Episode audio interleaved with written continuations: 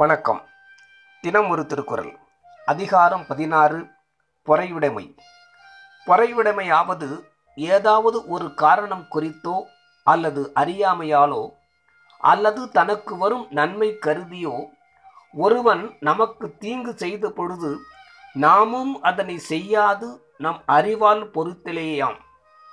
முன்னே அடக்கமுடைமையில் ஒருவனுக்கு எவ்வளவு பெருமைகள் நிலைத்திருந்த போதும் அதனால் செருக்காது யாவருக்கும் பணிவுடையவனாய் நடக்க வேண்டும் என்று கூறினார்.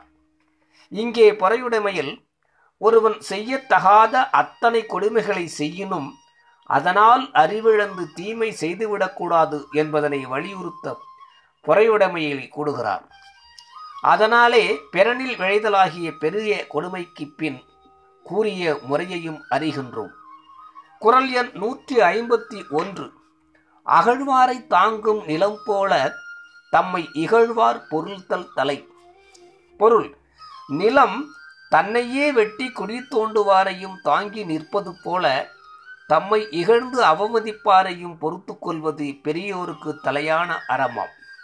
விளக்கம் தன்னை வெட்டி குழி தோண்டும் மக்களையும் நிலமானது தன் தலையால் தாங்குவது போல தம்மை இகழ்ந்து தீமை செய்வாரையும் தலையாலே தாங்களே தக்கோரின் கடமையாகும் என்று பொருள் கூறினும் அமையும்.